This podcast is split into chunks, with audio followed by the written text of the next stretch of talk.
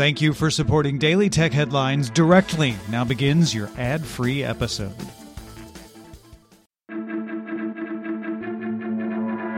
These are the Daily Tech Headlines for Friday, June 19th, 2020. I'm Rich Stroffolino. France's Constitutional Council deemed a law governing illicit content online as unconstitutional.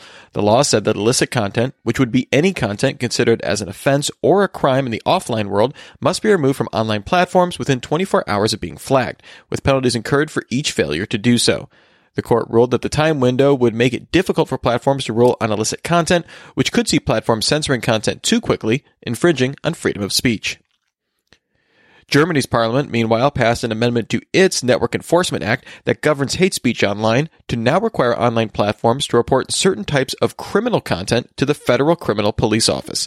Platforms will be required to report content that indicates the fulfillment of criminal intent or that will have a lasting impact on the freedom of expression by other users on the platform. The law originally passed in 2017 and requires online platforms to remove hate speech within set timelines. Facebook took down ads run by U.S. President Trump's reelection campaign for breaching its policies on hate. The ads featured an upside down triangle, which was used by Nazi Germany to classify political prisoners in concentration camps. In a statement to CNN, Facebook said, Remove these posts and ads for violating our policy against organized hate. Our policy prohibits using a banned hate group symbol to identify political prisoners without the context that condemns or discusses the symbol. Researchers at Awake Security, speaking to Reuters, report that a series of Chrome extensions available through the Chrome Web Store were part of a spyware campaign to obtain browser histories and gain access credentials to internal business tools. Awake estimates these extensions were downloaded 32 million times and were mostly positioned as tools to either convert files or warn of questionable websites. Google was alerted by Awake last month and said it removed more than 70 malicious add ons. It's unclear who organized the campaign. China's search giant Baidu has left the Partnership on AI, a US led effort to solve ethical challenges raised by artificial intelligence. Baidu cited the cost of membership and recent financial pressures for the move, and in a statement said that it shares the vision of the Partnership on AI and is committed to promoting the ethical development of AI technologies. We are in discussions about renewing our membership and remain open to other opportunities to collaborate with industry peers on advancing AI. The partnership on AI declined to say what Baidu's actual cost for membership had been. Google's in house incubator called Area 120 launched a new project called Keen to help users track their interests. It's sort of like Google Alerts service meets Pinterest and lets users monitor the web for specific content, then surfaces result using both machine learning and human collaboration. Keen is available both on the web and at Android and starts by you entering a topic you want to research. Then you get a pinboard of images linking to content from Google that's supposed to match your interests. GitHub made its Super Linter multi-language code checking tool available to all users. The tool was originally developed by the GitHub Services DevOps engineering team for internal use and is built out of GitHub's action tools for automating certain development workflows. The Super Linter validates code by preventing it from being uploaded to main repositories and supports a variety of popular languages like Python, JavaScript, Go, XML, and YAML.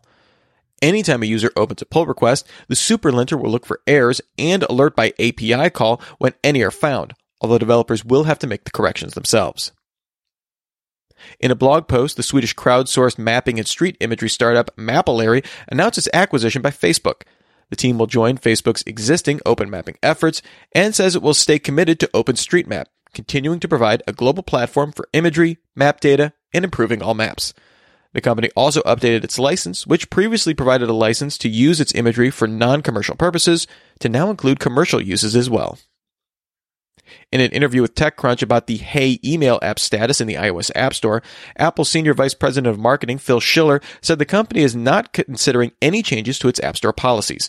He noted that Hey's macOS app was rejected for the same reason Apple is rejecting updates to Hey's iOS app and reiterated that the app should not have been initially approved in the first place. Schiller suggested Hey's developer Basecamp could choose to either offer different pricing on the iOS and web purchases of the app or offer a free version of the app with additional paid functionality. And finally, Sony released a software update to the Aibo that will now allow the robot dog to meet users when they come home. Users assign a meeting place for the Aibo with the vocal command, This is where you should go, with the Aibo lowering its head for a virtual sniff to show the location is stored. Whenever a user goes to that assigned place and says, I'm home, the Aibo will come up to greet the arrival. Over time, the Aibo will learn a user's typical schedule and wait at the spot to greet its owner. Remember, for more discussion of the tech news of the day, subscribe to Daily Tech News Show at dailytechnewsshow.com. You can find show notes there and links to all these headlines there as well. Thanks for listening. We'll talk to you next time. And from all of us here at Daily Tech Headlines, remember, have a super sparkly day.